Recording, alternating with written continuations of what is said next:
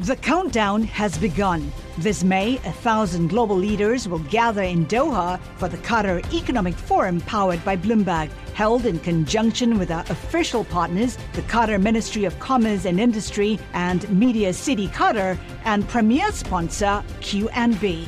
Join heads of state, influential ministers, and leading CEOs to make new connections and gain unique insights. Learn more at QatarEconomicForum.com.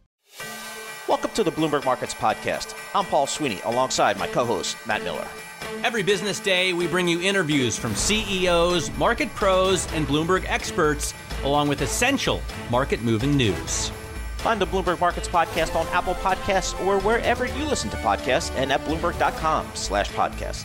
I've been in the equity research game a long time on Wall Street, and ever since I've been on the street, the folks at Keefe, Bruyette, and Woods have been the axe in banking stocks. And what I like about their research, um, it's big cap and it's small cap, and they cover it all. And if you want to get really smart on the banking biz, you go to those folks at KBW. They're now a Stifel company.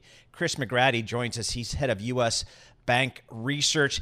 Chris, give us a sense of what your banking call is right here. Um, you know, for just the sector in general, people we're seeing interest rates rise to lay people like me, that's a good thing for interest rate margin. But give us the expert call. Sure. Uh, thanks for having me on. Um, yeah, at, at, the highest level, um, higher rates are, are actually very good for the banking industry. One of the few sectors of the economy where rates uh, moving higher will actually expand profit margins. Um, and so our call on the group has been for the past year that you want to own the banks. Uh, we we made a call last September that we saw loan demand returning after after a couple of years of, of absence. We saw rates poised to move higher, and we really thought the balance sheets were in great shape. So you put those factors together, and what you're seeing now is revenue growth accelerating, and, and that's leading to um, recently some better performance in the group. So, um, do you expect it to continue? I mean, how difficult is it to to look out as the Fed um, kind of fights the market, or the market's fighting the Fed? Which Paul says they shouldn't do. Yeah, visibility is tough, right? The markets can change on a dime, um, and as you've seen over the past few days, um, inflation expectations um, coming down a bit has actually put a bid into the market, and so um, visibility is is improving, um, and and right now we believe that revenue growth is poised to accelerate, particularly for the mid cap banks. Um, so you have the largest banks which have capital markets pressures, and those those revenues are really and have been in a recession for the past couple quarters. If you go down cap to your earlier comments, we see some really strong growth uh, emerging, and we saw it this past quarter, and we see it for the next several quarters. So, so we think even though inflationary pressures are with us, we think revenue growth will accelerate and exceed that, and what you're going to see is expanding profit margins. What What about headcount? You know, I was just uh, walking back from the gym with a guy who was on the buy side for the last 30 years, and he's now shifted over um, to investment banking just because he saw the layoffs coming and he says everybody on the street sees it? You know, uh, right now, talent, you know, good talent is hard to come by. And so right now, um, the employees have a lot of leverage. Um, you know, what we've seen over the past year is wage pressures increase. Um, and there may be, you know, this is a cyclical industry. There could be layoffs over over the cycle, but right now the the, the, the industry is fairly profitable. They're fairly efficient and they're figuring out how to work in a world where it's um, where remote is part of the part of the uh, part of the narrative. Hang on, uh, Paul. Weren't we just talking about with Sonali about bonuses? Like last year, everybody was like, "Pay me double," or pay I'm going across the street. right, exactly. And this year, it's like, uh, "Please give me what you gave me last year." Yeah, if if is lucky. that not the case, Chris? You, you know, talent's always going to be in demand. If, if, if good talent, we always want to pay pay for talent. Um, but uh, there, there's still choices out there. Uh, mobility is pretty high but um, you know, but talent is is something that um, that is at a premium right now for sure. Hey Chris, you know what? I'm really a fan of kind of the you know the small cap, the regional banks, the mid cap banks, and I know for that business model, loan growth is a big revenue driver. Talk to us about loan growth out there. Are we seeing good signs? Where is it? Yeah, that's a, that's a great question. Um, you know what we've seen over the past several quarters is this building in the economy of, of loan demand and part of it's coming out of COVID, part of it's inventories being rebuilt. But what we saw last quarter uh, and what we see into the back half of the year is we're seeing solid double-digit loan growth. Uh, and so you put that together with the benefit of higher rates, and you get this uh, dynamic, a one-two punch of, of accelerating revenue growth. So, um, you know, there are questions about whether we are late cycle and whether the bank should should be growing this quickly. But we've been in such an unusual period where loan demand hasn't been with us that uh, that we're finally starting to see it, and we think we think the banks have learned a lesson in terms of underwriting and the quality of the loans they're putting on their balance sheets. Chris, Villanova, how's their? I know you played baseball there. How's their hoops team going to be this year? it's a transition year. Transition uh, you know, year. Wait a minute. That's what you some companies say about you know their. You can't do a transition year at Villanova. By, by the way, what was it like playing college baseball? I've always been. It's kind of mysterious because everybody plays either basketball or football. You know, maybe soccer if you're kind of a stoner. But what's the baseball crowd like? Because I've always wondered about that. You know, it's a it's a great group of guys, um, but uh, but make no mistake about it, it's a basketball school. Um, it's been a basketball school, and and we are going to have a good year for the basketball team. It's just our expectations. We've been spoiled over the past decade with Jay. Yeah, Jay Wright, the great, great coach, uh, retired kind of unexpectedly there. I wonder where he's going to land next. Uh, Chris McGratty, thanks so much for joining us. He's head of U.S. Bank Research, and that means something, folks, because KBW, they are focused exclusively on the banking sector, research uh, and investment banking. Uh, KBW now is a Stifel company, and Stifel's a good regional investment bank that maybe some people don't know of, but uh, they've been growing. They focus on kind of the mid-size um, companies out there, good investment banking, good research, and their acquisition of KBW made them an instant player in covering all things financial services. So good getting Chris McGratty on there. From Silicon Valley to Wall Street, the promise and perils of artificial intelligence are playing out on the world stage. But what will the next phase of AI adoption look like? Which companies, from big tech to startups, will dominate? And where do the risks and unintended consequences lie? I'm Emily Chang. Join me at Bloomberg Tech in San Francisco, May 9th, to answer many of the industry's burning questions, alongside Snap's Evan Spiegel, Xbox President Sarah Bond, OpenAI's Brad Lightcap, top researcher Dr. Fei Fei Li of Stanford, and many more. More details and just a few tickets left at bloomberg.com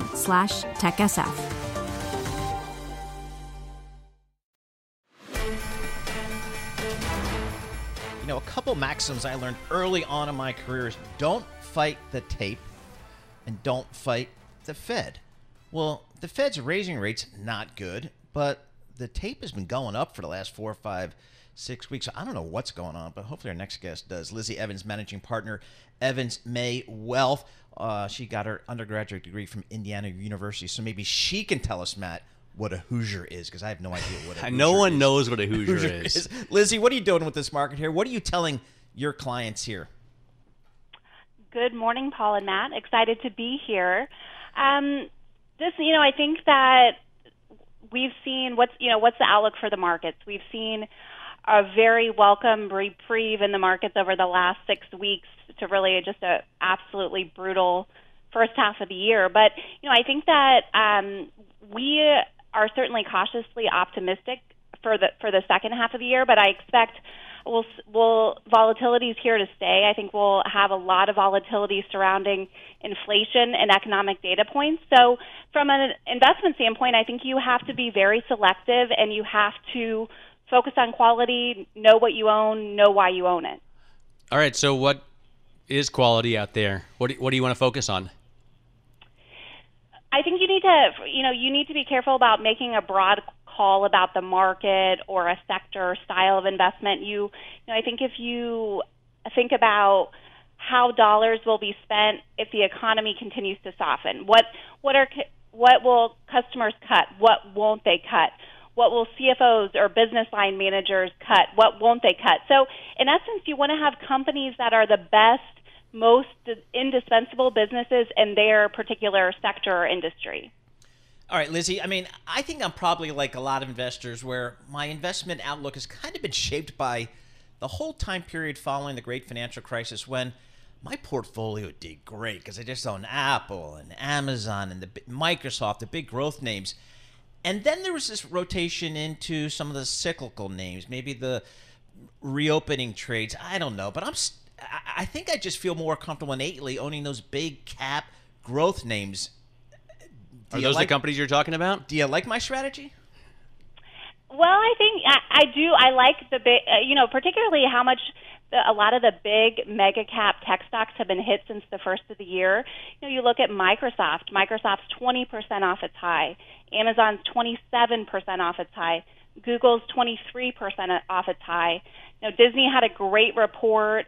Um, they're really, you know, finally showing signs of some resiliency both across parks and, and Disney Plus or streaming, 49% off its high. So I think there's certainly some companies that offer attractive values, but you know I think you want to be careful about moving in or out of oh, do you have growth names? And then do you go into a more defensive play? I think you need to have a balance because just like timing the market you can't time when a style of investment or a sector will outperform. So the key is to know the companies you have and be selective as opposed to just making, you know, a broad call uh, uh, across a, a, style or um, a sector. Is the Fed driving this market? I mean, is it all about the Fed or um, is it really the underlying economy and earnings?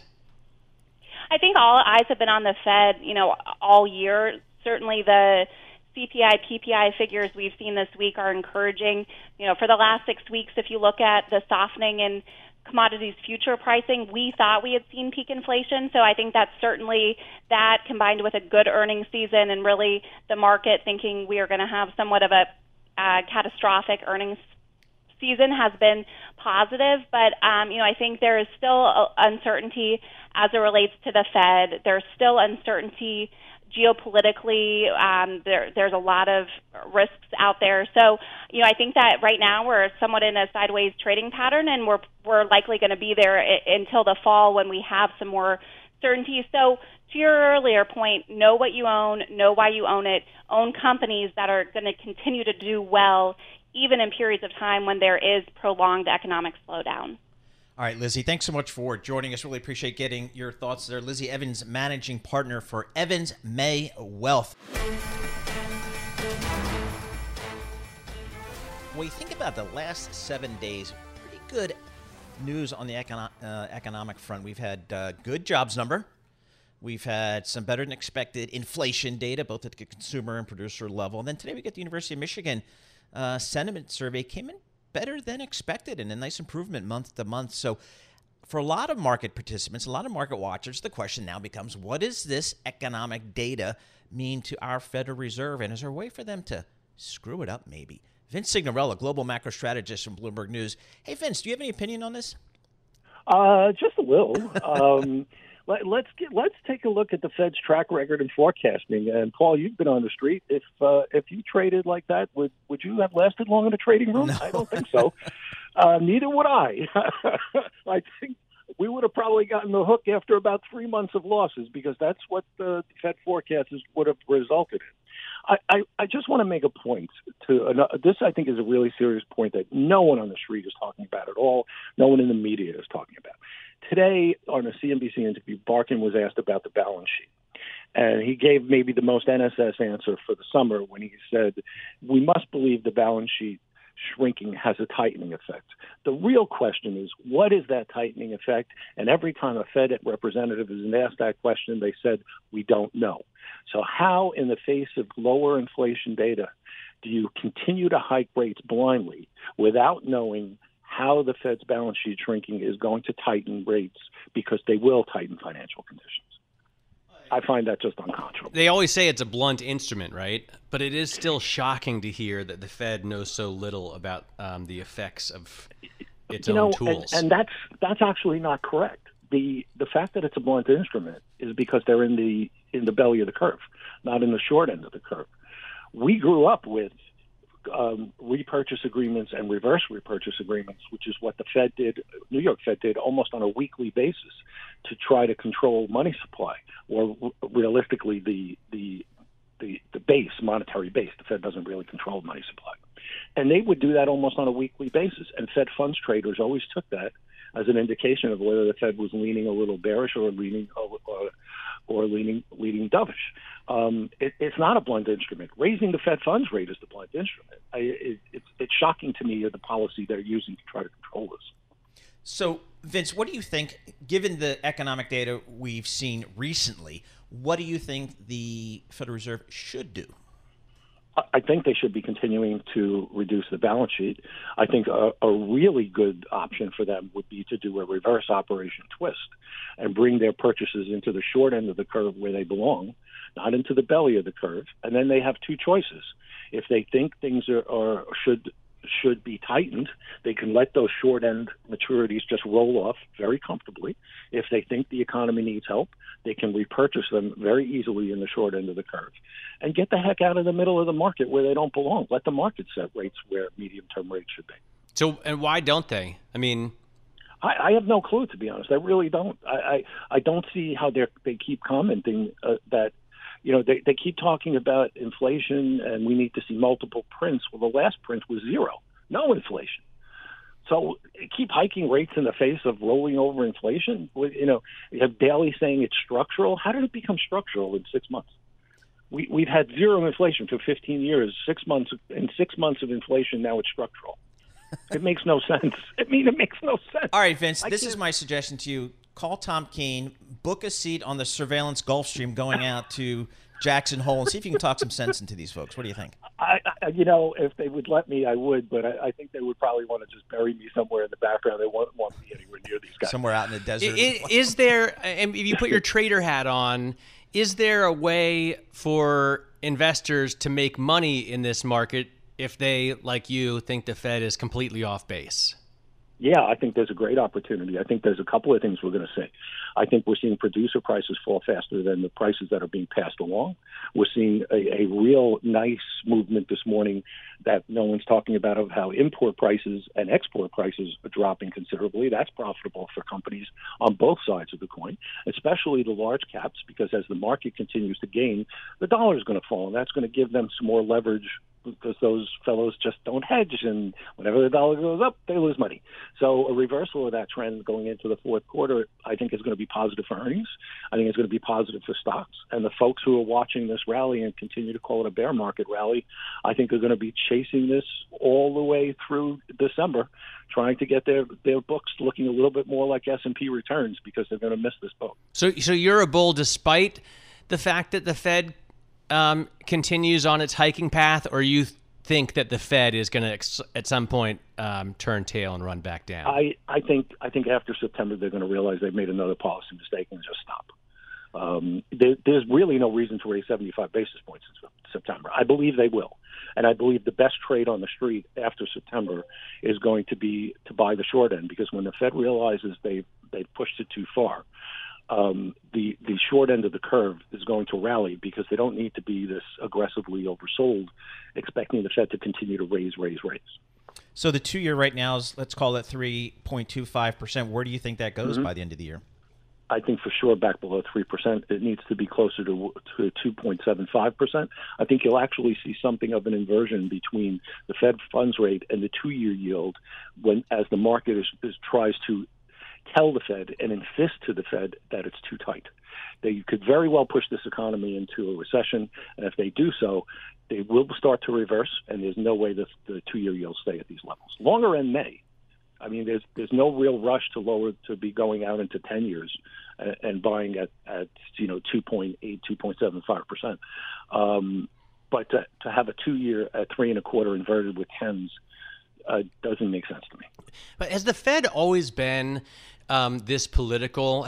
Has there ever been? Um, I know there have been like high level economists at the Fed, obviously, um, even in recent memory. But what about traders? I mean, has anybody in there ever said done? No, no, no. With all due respect to the Federal Reserve, they're glorified academics. I mean, they're college professors. They they start out that way, they become an economist, and then they end up back in college teaching.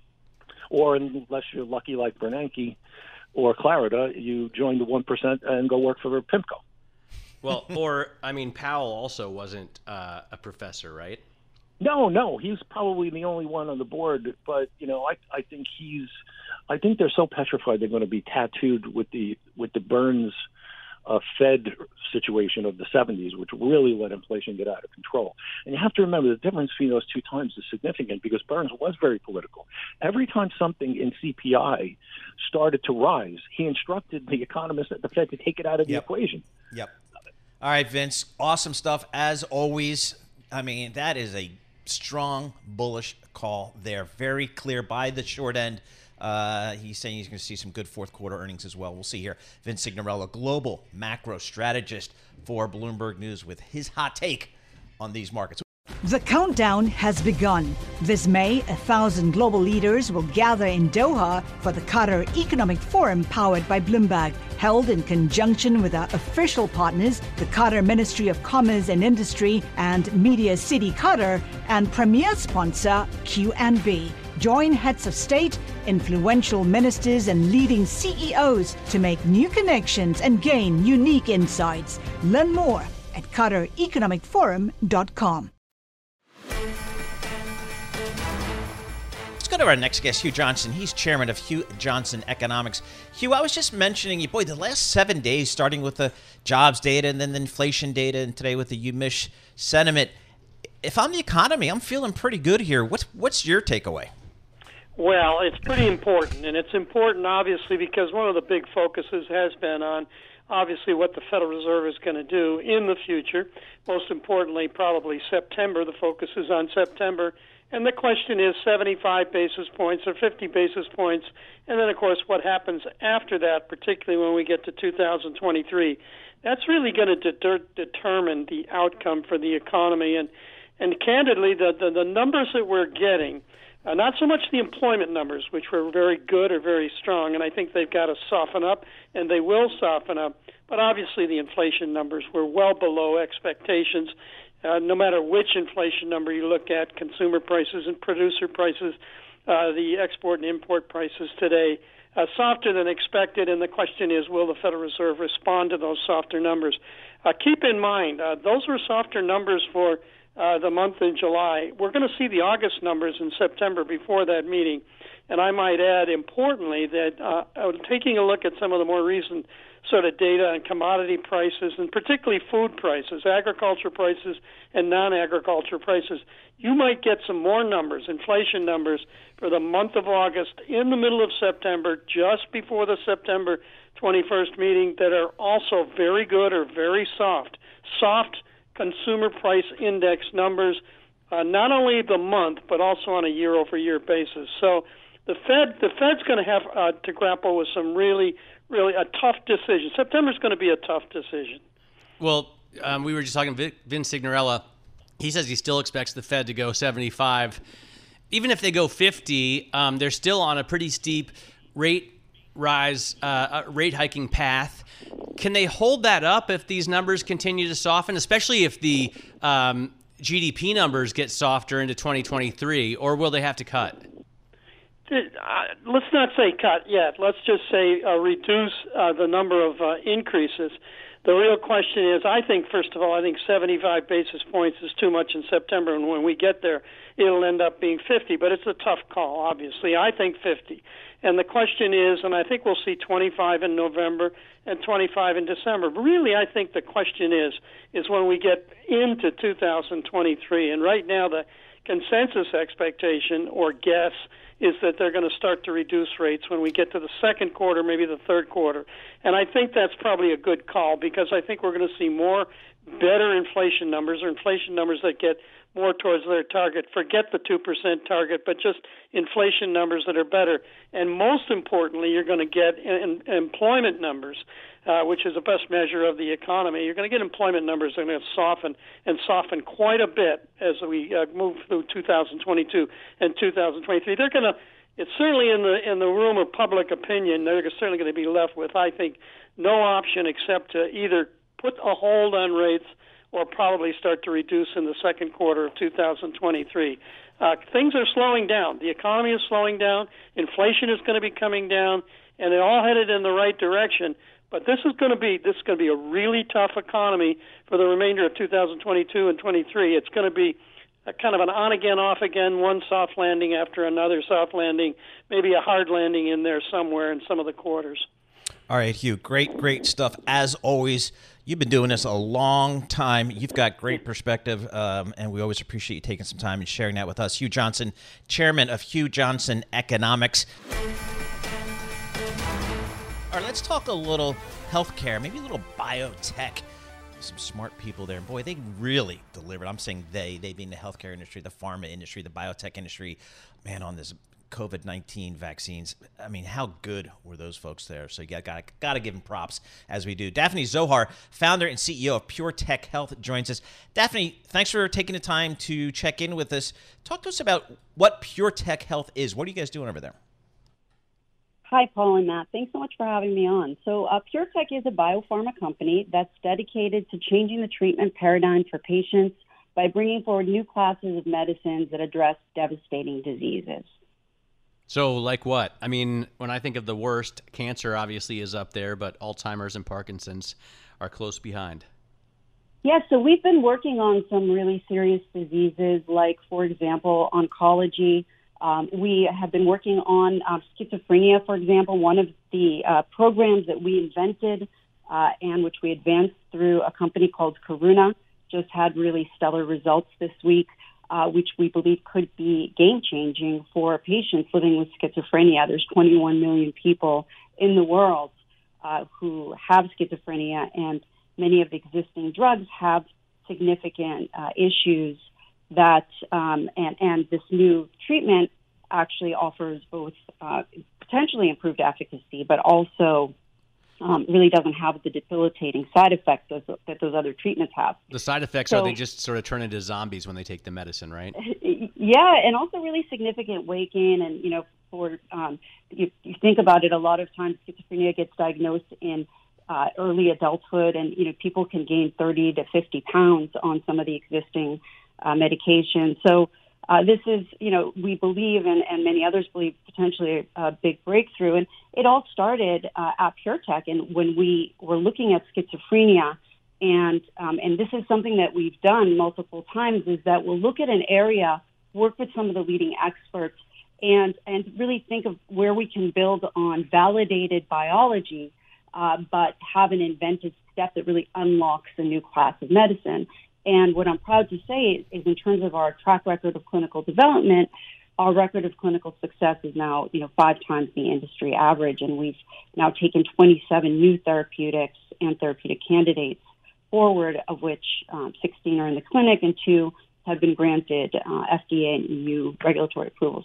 I'd, I'd, love to say more about PureTech, but also happy to talk about the industry. It's such an exciting area. And as you mentioned, uh, the industry was able to really change people's lives in areas like vaccines. Uh, but we're also, there are many other major needs, including, you know, for example, oncology, Alzheimer's disease, as you mentioned, Parkinson's, rare diseases, childhood pediatric diseases. So it's an industry that is one that's really cool to work in because we get to work on these big problems with smart people, as you said. Yep. Uh, and and it's created huge value for patients, but I think also poised to outperform for investors generally. So, are we going to see cures in our lifetime for these big diseases? I mean, is something like schizophrenia or uh, cancer curable? Yeah, well, I mean, I think what we've seen is a, a, a tremendous improvement in uh, moving, for example, many forms of cancer from what were previously fatal um, to now, you know, chronic uh, conditions, so people, you know, are able to live with these conditions longer. And you know, we've seen, for example, companies like Vertex cure cystic fibrosis. In the case of um, schizophrenia, I think this is uh, what we saw this week, uh, which I, I think also imp- really will, will, impact the sector, uh, is something that could really change the lives of the you know 21 million people who are living with schizophrenia. So I think definitely yeah. making a change in people's lives. Hey, Daphne, one of the things I noticed at least uh, with this whole COVID and the vaccines and was the speed with which they were able to get to market. And it, does this mark a change, perhaps, in how the FDA will approve treatments, therapeutics, vaccines, i.e., make it faster for some of these products to get to market, to get the testing, and all that kind of stuff? I think what we've seen is that FDA can move really quickly when it's necessary, and they're able to prioritize areas of importance. And recently, for example, we saw that uh, FDA sent really positive regulatory signals to uh, key areas of our sector. For example, the Enhertu breast cancer drug was approved in two weeks.